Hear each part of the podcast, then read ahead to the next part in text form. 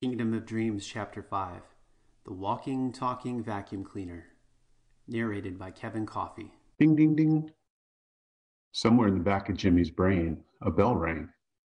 Bell's ring wasn't strong, yet it made up for its lack of volume with its persistence. The bell's little jingle meant something good linked to something he liked. But sleep had Jimmy pinned on the mat, its immense weight pressed down on his tired body like a grounded ship. Ding, ding, ding. His slumber disturbed, Jimmy felt his grumpy mood return per usual, as his first thought of the day was to habitually replay his beyond humiliating public exposure in front of his peers on a loop in his mind, like a cruel self imposed form of torture. Once again, he was confronted with a reality he didn't want to accept. The unthinkable incident did happen. It couldn't be wiped away for any reason. But this time there was something else there too. Fragments of what he considered to be a doozy of a chilling nightmare. Something about Bucky and Clayton blending with some of Jimmy's worst nightmares he wished upon them. If only that were true. For some silly reason, the notion made Jimmy feel guilty, even though he was fuzzy about the details. In fact, guilt seemed literally wrapped around his body. Something damp he couldn't identify clung to him like a second skin. Ding, ding, ding. Against his will, Jimmy cracked open an eye and spotted Francis, his black pet cat and best friend in the whole world, kneading his chest, rubbing the top of his inky head against his chin so that the dangling collar bell rang in his ear as if chanting, Breakfast time, breakfast time, breakfast time. The guilt turned out to be nothing more than sweat soaked sheets that Jimmy had somehow wrapped around his body like an amateur mummy. Irritated, Jimmy sprang up and Francis let clear for his life. Jimmy touched something soft and smooth on his neck. A band aid? It was sore beneath his well. The heck was that doing there, and why? Jimmy shook off his wake up haze and raced to his older sister's room to get her more than willing opinion of what went down that caused him to get injured. Leah Emily, which nobody dared to call her, aka Lem, was Jimmy's big sister. Just over a year older than Jimmy, but over an eighth grade wing at school and female, so she might as well have been an alien species. Lem's door was wide open and revealed the remains of a battle for any kind of tidiness long ago lost. His sister was a prodigy when it came to swimming. Not yet in high school, she'd already been promoted to the varsity team and lettered. Talks of qualifying for the Olympics were in the works. Swim caps, goggles, and a ton of one piece bathing suits and towels, loads of them still damp, were draped over or dangling from dozens of trophies with cheap sculptures of golden swimmers frozen in obnoxious poses of glory on top. Jimmy's eyes locked on Lem's empty, perpetually unmade bed. Her to be up before noon on a weekend. Jimmy stepped out of the room into the hallway. Mom? Jimmy tried. Dad? He perked his ears, listening to all sections of the house, but got crickets for a response. A buzz of uneasiness strummed through his stomach. Jimmy had never been comfortable being left all alone in the house. Jimmy froze, paralyzed with fear. Voices rose, coming from downstairs. Jimmy tiptoed down the stairs on high alert, fearing they might have an intruder. Silently peeling off the bottom step, Jimmy flattened himself against the back wall and peeked into the living room where the voices were coming from. He let out a sigh of relief. Just stupid reporters yapping from the television on the far wall that had been left on. Jimmy took in a deep breath to clear his energy and went into the kitchen adjacent to the open living room and started preparing a bowl of cat food for a purring Francis. Lem's dog, an obese border collie mix named Charlie, rushed up to Jimmy and wiggled his body in a friendly greeting. Charlie's favorite pastime was stalking the kitchen, lying in wait to persuasively beg the moment anyone fixed food of any sort. Jimmy happened to look up at the television again just in time to observe a picture of Clayton Stones pop up to cause him to drop the plastic bowl with a clatter and splatter wet cat food all over himself and the cabinets. Francis dodged his intended meal of chunks of tuna and hightailed it behind the kitchen island. Charlie, on the other hand, surged forward, happily lapping up the spilled cat food shrapnel off the cabinets and Jimmy's feet and legs. Breaking news and shocking news at that. Another teen has gone missing from the area. Clayton Stones, an eighth grade boy who attends Oakwood Middle, has not been seen by his parents in almost two days. Jimmy almost fell over. It happened again. Just like Bucky's disappearance right after Jimmy cursed him, a vivid blip popped into Jimmy's mind of a strange rundown theater full of nightmares. Bucky and Clayton had been dumped from a mysterious bag, then transformed into something truly wicked. He almost keeled over. So the curse does work? My dreams are real? Jimmy said out loud with the uncertainty of a crazy person. The thought brought an overwhelming surrealness and sense of heavy dread that made him want to crawl back into bed. Local police and federal authorities are seeking help from the community to help locate Clayton and get him home safely. Please call the following number with any leads or email. I'd love to hear more about this so called curse, said a suspicious sounding voice behind him. Jimmy cried out, wheeling around in surprise to find Lem. After you think about what you've done. Lem scoffed with a disapproving looking frown, leering down at him. What do you? Lem crammed his mouth with her palm. This is what you get for me having to deal with the rumors at school all this week about you taking out Bucky. She pointed to the television. And evidently that caveman Clayton, too. Not to mention, mom said the police are coming here again today. They'll probably take you in for questioning this time. As Jimmy absorbed the avalanche of his sister's shocking news, Lem put her claw on Jimmy's shoulder and squeezed. Pain shot through his being. Everyone thinks you have something to do with those missing boys, she said, including you. Now they think I'm a weirdo because I'm related to you. Do you have any idea what life is like because of you? Not to mention my damaged rep with my friends. You have friends? Jimmy mumbled. Time to put you in your place. Jimmy stiffened like rigor mortis had set in. He shook his head like crazy, trying to talk her out of it, pleading with his eyes. Not the place. Lem drug him down the hall and he resisted, frenzying like a cat about to be bathed. They stopped in front of the hall closet with a narrow door. The closet door slammed behind Jimmy as Lem shoved him inside, drenching him in darkness. Jimmy pawed and scraped at the door until he located the knob. Too late. Something slammed into the door and gave a violent scrape on the other side. When he tried to turn the knob, it wouldn't budge. She had most likely put something there to jam the knob and barricade him inside. Since our worthless mother won't punish you, I will. Enjoy, freak. Lem spoke through the bottom crack of the door like an otherworldly voice. By the way, you made Dad yell at me because of your sleepwalking act. He left the house last night because of you. Lem's voice broke up, possibly overcome with sadness. For a second, Jimmy was so stunned his sister might be crying, he ignored the disappointment that he might have caused his father to leave. Lem? He put his ear against the door, listening hard. You okay? Shut up, Lem softly sniffled.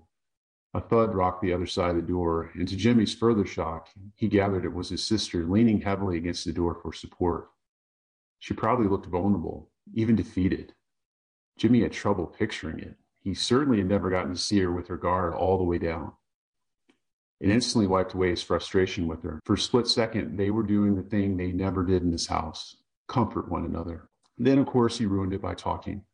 Lem, I'm sorry for whatever I, I said, shut up, Lem yelled. She pounded and kicked the door, followed by a flapping flip flops on the hardwood floor running off. No, Jimmy wailed, pounding against the reinforced closet door with both fists. Don't leave me in here. Not alone. Lem, I need you. You need me too. This time it was Jimmy's voice that cracked. A chance to connect with his sister, done. She had left him to rot. Jimmy paused, daring to hope for a rescue. But he conceded he missed his saving throw. Nobody would be helping him out of this jam. He considered Lem's accusation. Sleepwalking? Was it true? Lem seemed convinced, and she was too blunt to do anything but blurt out what she witnessed. But man, the thought of his ambling around like a deranged zombie with no awareness or memory of doing so shook him to his core. Jimmy soaked in his situation, and the sheer darkness began to work on him. He sat stock still, afraid to move, afraid to breathe. The place. Jimmy remembered something about the darkest corners and crevices in any building became the doorstep for your worst nightmares to enter. No sleep required. How did he know that? Jimmy's worst fear got outed one night when Lem lured him into false confidence during a silly game of What Scares You Most? Her biggest fear was to lose a race and cost her team a swim meet. So lame. But Jimmy felt like there was the slightest connection between them, perhaps no more than static electricity, but he would accept any kind of breakthrough to getting closer to his sister. So he chimed in and blabbed about the place and horrifying things he sensed lived deep within before realizing what an idiot he'd been. Now, she either threatened him with a closet or threw him in there any chance she got. She was all too aware he wouldn't say anything or plot revenge on her. Jimmy sighed. It just wasn't in his nature yet. So naturally, Lem took advantage. Jim pondered the knight's code he so thoroughly believed in. It was his sworn duty to defend his family, all of them. But now, he was unsure about things, especially with Lem. A splinter of sunlight leaked in beneath the door, and now, having a hint of sight, Jimmy scouted the walk-in storage closet's cluttered landscape. Piles of boxes draped with cobwebs made monstrous shapes. Pipes ran like giant exposed veins threatening to burst. Jimmy began to shake uncontrollably. The fear squeezed him, unrelenting. Covered his mouth, not willing to give Lem the satisfaction of hearing him shriek. Tears rolled down his face, coating his fingers. He wiped his snotty nose on his sleeve. And then, with Jimmy's frustration at an all time high, he decided to try reaching out to the new voice, the strange night terror from the other night. I'm not sure what or who you are. Drummond, I think might be your name. I sent you in here, and like the other night, I could use your help right about now. Despite being peeved, Jimmy wasn't sure he believed his words. He was also upset and scared about what he might have done to the bullies. Jimmy scratched his face in deep thought and continued speaking to the sinister darkness. You can help me, right? Was that a deformed head turning his way in the shadows? Were those eyes the eyes from his recent encounters? Jimmy considered in horror. Out of the void, a whispering voice assaulted him inside of his head. Seems to me your sister is your problem. She locked you in the place again. She makes life miserable at home. She did nothing about protecting you at school. If anything, she piled on. Jimmy nodded and shared his own thoughts. He felt a fire rising from his belly. She acted like she didn't know me, he said. Jimmy wiped his nose on his sleeve again, now defiled and caked with a serious snot trail. Pretty convincing case study, Jim, Drummond said. You know the word. What are you waiting for? Mish, don't say it. The small voice struggled to interrupt. Jimmy froze.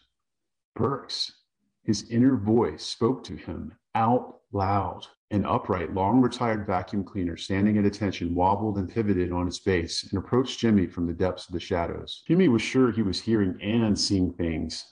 Has to be a hallucination, he pleaded to himself. He'd rather be crazy than talking to a household appliance. Despite his disbelief, something that had no business living or breathing came to life. An antique vacuum clumsily plodded toward Jimmy. The apparent animated vacuum was easily the freakiest sight of his short life, and kind of cool despite his epic levels of fear. The vacuum approached Jimmy in a choppy, awkward, but determined movement, screeching across the wood floor. An ancient bag began to inflate and deflate, breathing like some crazed poltergeist who'd taken it over. The vacuum parked right in front of Jimmy and for a moment remained still, like they were about to engage in an old fashioned Western duel. The ancient machine's dull, dusty light resembled the eye of a dead cyclops. A sickly stench of years' worth of accumulated burnt dust filled the air as its light heated up and churned on, nuking years of built up dirt and grime. Frightening Closet wasn't so frightening to Jimmy anymore. He was potentially more frightened by the shocking heaps of dangerous, sharp angled, protruding junk precariously stacked and lying around. This place was a hoarder's paradise. Jimmy exhaled and coughed the choking fumes of the revving vacuum away and covered his face with his shirt. Despite its unplugged power cord lying useless beside it, the vacuum's ancient light shone on, blasting through veils of cobwebs and blinding his eyes. Worse, the light blinked like an eye would. Jimmy hmm. shrieked and tried to claw his way through the closet door before being vaporized or worse. The vacuum dimmed its light so that it was no longer melting his eyes. Can you? The vacuum struggled to say. Can I what? Jimmy said. Against his better judgment, he scooted up closer to the vacuum.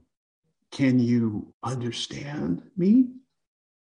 Yes, but I, I don't. Not really a vacuum speaking, interrupted the vacuum. Just making it speak won't hurt you. It gulped and exhaled like a person suffering a panic attack about to go full blown hyperventilation. Doing my best to make this thing talk. Jimmy nodded. With great care, Jimmy dared to place his unsteady hand on the vacuum. Burks, is that you? The vacuum's hose attachment detached on its own. Jimmy withdrew his hand like the hose was a viper. You bet it's me. Speaking through the attachment amplified the mysterious voice and gave it a much deeper tone. Jimmy cringed at the loud voice. Sorry, Burks apologized. Didn't mean to be rock concert loud. Burks' voice was similar to Jimmy's voice, but a little floatier, like a cinematic ghost attempting to speak. Burks, you possess the vacuum? You can do that? Of course. Child's play. How about what I did with the swings? That was you? Jimmy said with amazement. Why are you need to talk fast? Talking through the vacuum makes me crazy tired. The vacuum gulped, then exhaled, its bag inflating and deflating right in time with Burks' speech. Please stop cursing bullies, making them disappear.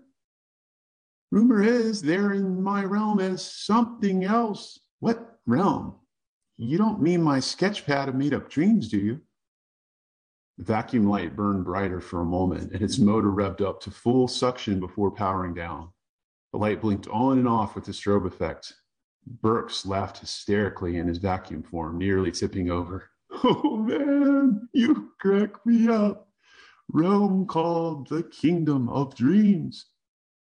Kingdom of Dreams. Jimmy sized up the name. A nostalgic vibe flowed through him, but no deeper meaning resonated beyond that. The vacuum light brightened a bit, becoming focused again. If you've been dealing with who I think you have, things could get really, really bad. But I didn't think my curses actually worked. I just like to imagine that they did, Jimmy said. Well, they did, but not like you wanted. Bullies won't survive. Curses from nightmares never end. They just keep getting worse. Jimmy shuddered. How might a curse get worse? Hey, cheer up. We'll deal with it together and make things right, like we always do, right? Burks said with a pumped up yet concerned sounding tone. Right? Some of the terrible guilt about the bully's return, but Jimmy nodded his head and managed a weak smile. He'd always appreciated Burks' can do attitude. Right. Thank you, Burks. The possessed vacuum patted Jimmy's back with a cleaner extension brush tangled in ancient cobwebs like a real friend would. Everything Burks usually said was hopeful and his tone optimistic. What do I need to do? Jimmy asked Burks. What? Oh, yeah, I almost forgot. Burks lowered the slender attachment like he was about to drop some plays on the dusty floorboards. Sorry, tend to daydream quite a bit. Use the portal. Save yourself. Save us all. Jimmy pointed to himself. Who? You mean me? Not the pile of mouse poop behind you? Yes, you. But how do I find this this portal? Oops, forgot to lead with that. Easy peasy, just. But Jimmy didn't get to hear the answer as a closet door swung open as if it had been kicked. Blinding sunlight flooded in, silhouetting the blurry shape of someone breathing fast in an apparent panic.